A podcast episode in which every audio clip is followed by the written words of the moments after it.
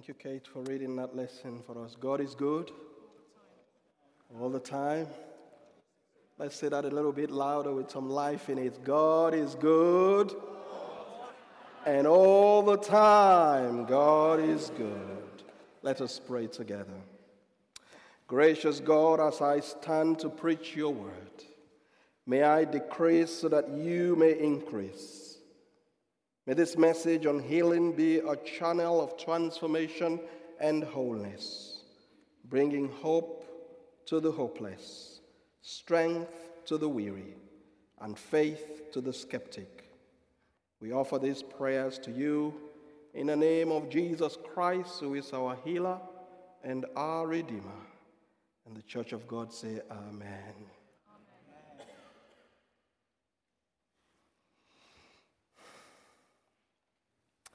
Well, I have a story that at a healing service, a little boy said to his distracted daddy, Dad, why are you not praying for healing?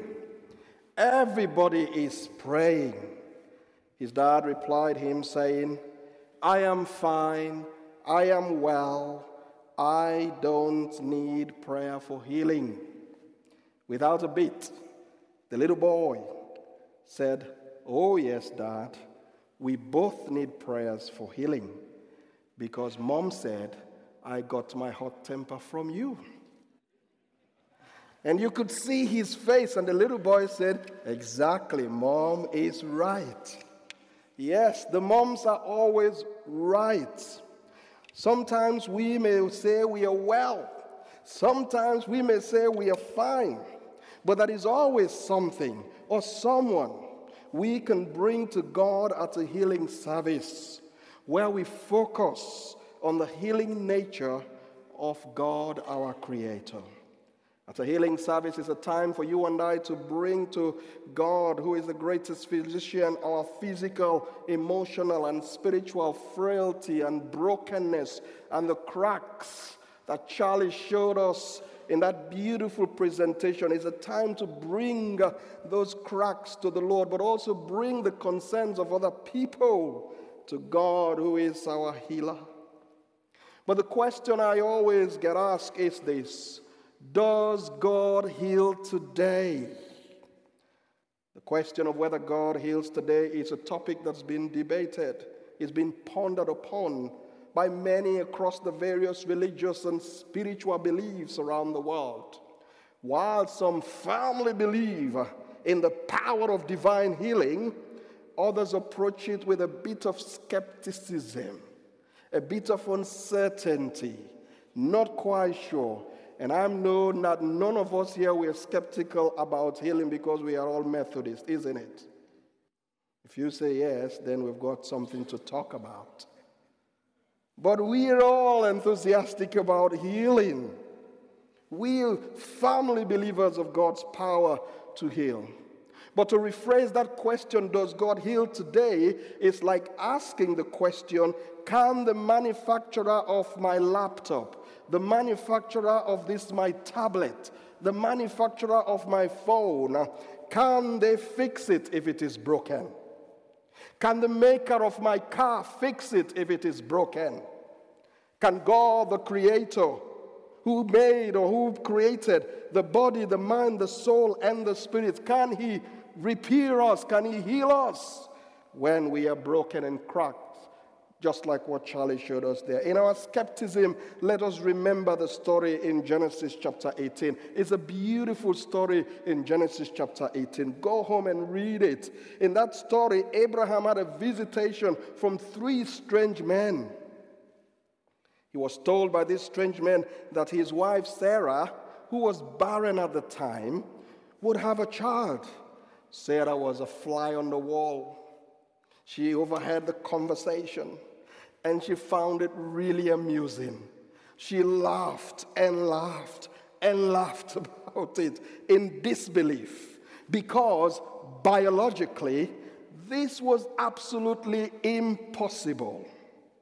But in response to Sarah's skepticism, one of the men said this to Abraham and Sarah. Verse 14 of Genesis chapter 18. I quote, Is anything too hard for the Lord? And I want us to repeat that this morning to ourselves. Is anything too hard for the Lord? Let's say that together.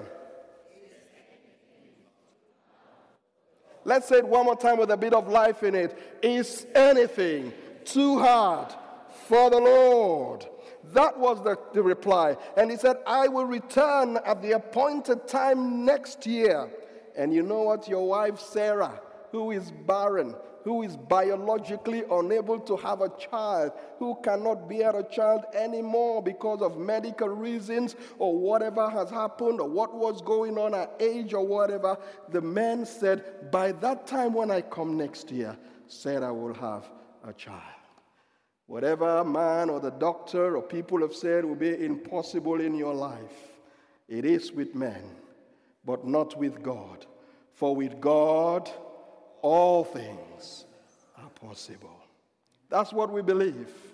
That with Him all things are possible. And so, to attempt to answer that question, does God heal today? I will say yes, yes, and yes again. God does heal, but in His time and in His way. It can be divine healing, but also it can be through the extraordinary knowledge God has given to the scientific community to bring about healing through science. The two go hand in hand because God is the first and God will be the last master scientist. God is not opposed to science, He is the scientist. And so healing is possible, whether it be through the medical doctors and the nurses using their God given talents and skills, or through the natural healing process of the body. What we must remember here is that sin brought sickness into our world. And so at times God did heal, God does heal us.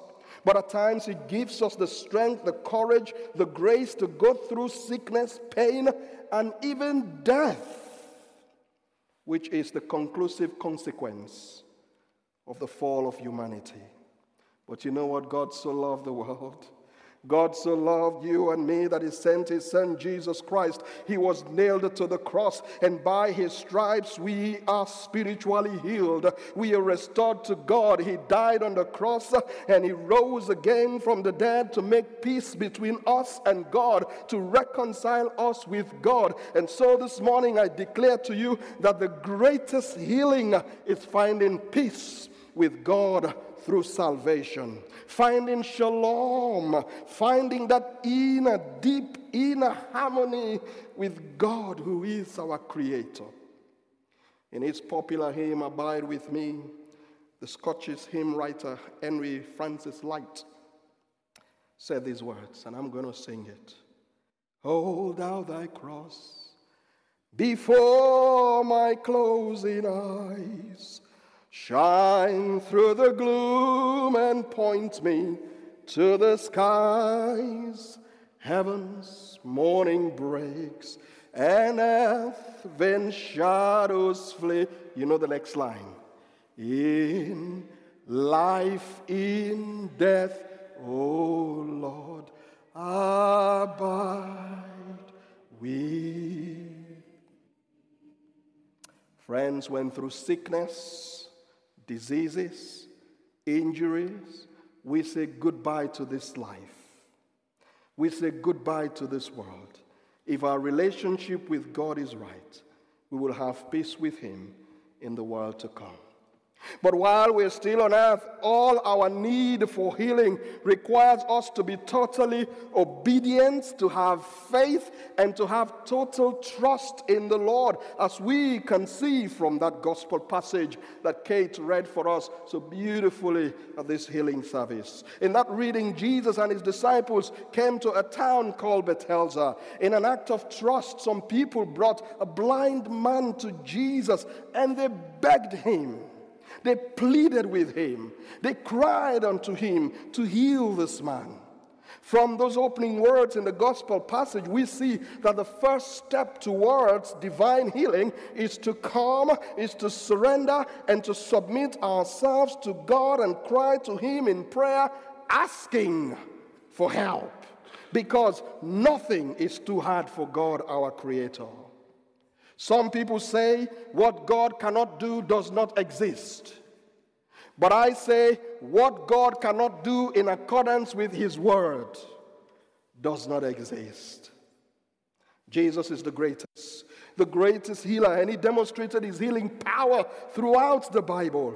If you go home, you look at your Bible in Matthew's Gospel in chapter 4, verse 23 and verse 25, he tells us that Jesus went through Galilee teaching and preaching in the synagogue, proclaiming the good news and healing every disease, healing every sickness among the people. God is able to heal. Hebrews chapter 13 tells us that He is the same yesterday. He is the same when? And he'll be the same. He's an unchangeable God. He healed yesterday, He will heal today, He will heal tomorrow. All we need are those three ingredients that I talked to you earlier about. He requires us to have total obedience, total faith, and trust in Him. He can mend what is broken, soothe what is hurting, and restore what has been lost. The question is what need have you for healing today? What need have you got for healing today? Who is close to your heart? What is so close to your heart that is broken, as Charlie showed us in that presentation, that, that is broken, that needs God to fix it together and put those golden patches around it so that it becomes beautiful again? Have you got that today? Today is the day to bring that need to Jesus Christ in prayer let Him touch you. Bring that need to Him, be it physical, mental, emotional, or spiritual. In his book, one of our past superintendents here, his name is imprinted on this uh, altar here. In his book titled He is Able, Dr. William Sangster, the powerful Methodist preacher, wrote about a time when he took his two year old son to the hospital for a very painful surgical procedure. He recalled the moment when he handed his son over to a trusted, competent medical team and waited in the waiting room for a good outcome. I like the detail that Mark added into that reading that Kate read for us in that story that the blind man was handed over to Jesus, and Jesus reached out uh, and took the blind man by the hand, and he did not let go of him. Uh, he will not let go of whatever you put in his hands today. Somebody say, Amen to that. By holding the blind man's hand without saying a word, Jesus was communicating to the blind man that He cares. He cares about you, He cares about what you're going through. He knows what you're going through. And due to his condition, he could not see what was happening, but he could feel that he was being held. Being held by the everlasting arms of Jesus Christ, being held by the strong, powerful hand of Jesus Christ. He felt held. In our spiritual blindness, Jesus offers us leadership, this direction, protection, and guidance. Would you put your hand? Would you put your burdens? Would you put your situation? Would you put that challenging circumstance today into the nail pierced hands of our Lord and Savior Jesus Christ? Demonstrating his deep love and care for this man. Jesus took him by the hand, led him outside of the city, and Jesus spat on this man's eye. And he laid his hands on him. Now, that seemed bizarre to me. I don't know about you, but that sounds very weird to me. Jesus? Why? Well, I am sure no civilized society today will see that as an acceptable formula for healing. For me, I have got my long list of questions to ask Jesus when I see him face to face. I don't know about you, but I've got a list. And this is one of them. Jesus, why did you spit in this man's eyes? I don't know the answer, but certainly Jesus, the divine Son of God, does not need physical prop or a set of formula to work miracles. In many cases, Jesus merely spoke and healing followed. Yet, in this particular occasion, Jesus used his spittle in the healing process. And the new Bible commentator, Professor F. Davidson, suggests that one possible reason for Jesus using his saliva has to do with the belief of his contemporary culture. At the time, he said, several Roman writers and Jewish rabbis considered saliva to be a valid treatment for eye diseases. Since the people of that day had a high view of saliva's healing properties, Jesus used his spittle to communicate his intention to heal. Now I'm happy with that answer, but I'm still going to ask Jesus when I see him face to face. Perhaps he will give me a different answer. But as I was preparing for this sermon as well, I did ask a competent medical doctor who is also a Bible scholar about this. And she said, I quote, in the context of good hygiene, saliva does have some antiseptic properties. And in some cultures, mothers have been observed using spittle, just like this. They put it like that to clean their baby's eyes. True or false? For those of us who come from Nigeria, from Sierra Leone, from the Gambia, I saw that a lot. There was a time when I also had that myth and belief that if you wake up in the morning, first in the morning, and you put a spittle in your hand, and if you've slept bad and your neck is like that, you put it there, like that, and you feel better. These were all myths that we believed in. And there is another one as well in Sierra Leone where if you've got a very bad sore and things are not healing up, what people do, they try to get a dog to lick it. And the saliva from the dog will help in the healing process. All strange, weird beliefs that people have got. But perhaps we do not we need to worry too much about what happens in different cultures or be quick to judge how different people do things differently from us. The greatest joy in this story. And I'm going to repeat that again. The greatest joy in this story is to see the difference Christ makes in a person's life. With a touch from Jesus, the blindness was healed gradually. And so the event in Mark chapter 8 was an opportunity for Jesus to point to his disciples who were having this kind of blurred vision, not quite sure who Jesus was. What, who is this man? They asked. Who is this man? Who is he? What is he doing? Who is he? Because they had all this blurred vision, Jesus used this opportunity to point them, but also to point us, his disciples, for us to know that discipleship is not a sprint, rather, it is a marathon. It is a gradual process. As the eyes of the blind man was opened gradually, so it will take a daily, closer, devotional walk with Jesus for our own spiritual eyes to open and to see Him clearly as a miracle working God. And so, after the first touch, the blind man had a blurred vision. And he could see people, but they all looked like trees walking around. I wonder what that will look like uh, to see that today people looking like trees. But Jesus touched him again for the second time and asked him, Just look again. And this time he passed the eye test. He could see clearly. His 2020 vision was restored. The fact that Jesus did it twice is very reassuring to know that divine healing can be a gradual process as well. And so you may have been to several healing services. You may have listened to preachers and ministers and prophets preach on the television about healing, and not much has happened in your life.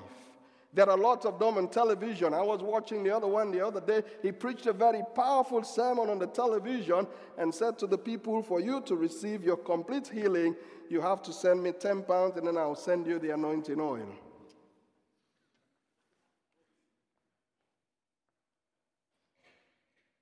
Healing doesn't come that way. But you may have been to the hospital as well.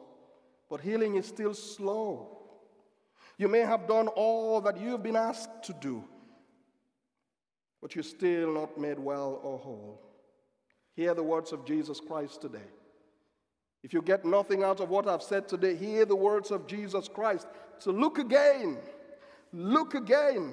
To look again is an act of trust. To look again is an act of surrendering to Jesus. To look again is to look at the past hurt and the regret that still hold pains today, as we saw in that video from David Illingworth in Spain. To look again is to bring the healing needs of others to Jesus Christ. We are told that the blind man only had access to Jesus because his friends brought him to Jesus. To look again is to be persistent in prayer. Our music director here, uh, Gerard Brooks, he sat up there right now, uh, wrote something very powerful in the grapevine on Friday. For those of you who don't read it, I'll read it to you so you can hear what he said. But if you go, you might want to read it again, what he said. Just a caption in that letter that Gerard wrote. He said this word, Let us regularly, he said, call upon the name of the Lord and confidently expect Him to answer us. And I love this one that he puts in there. He said, though not necessarily how or when we expect it. End of quote. Three beautiful words there regularly, confidently, and it might not necessarily be how we expect God to answer.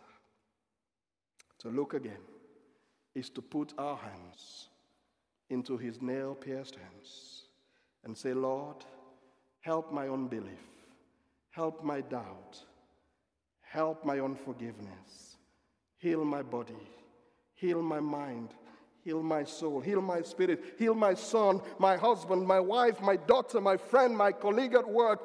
Heal us, O oh God.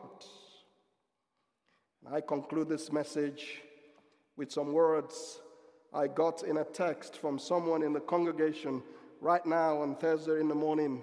This person always sends me some nice things on Thursday morning, almost every morning. But on Thursday, I particularly paid attention to this one that he sent me. It reads When storms come your way, just remember you know the master of the wind. When sickness finds you, just remind yourself you know the greatest physician. When your heart is broken, just say, I know. I know the potter. As Charlie showed us what the potter can do, I know the potter.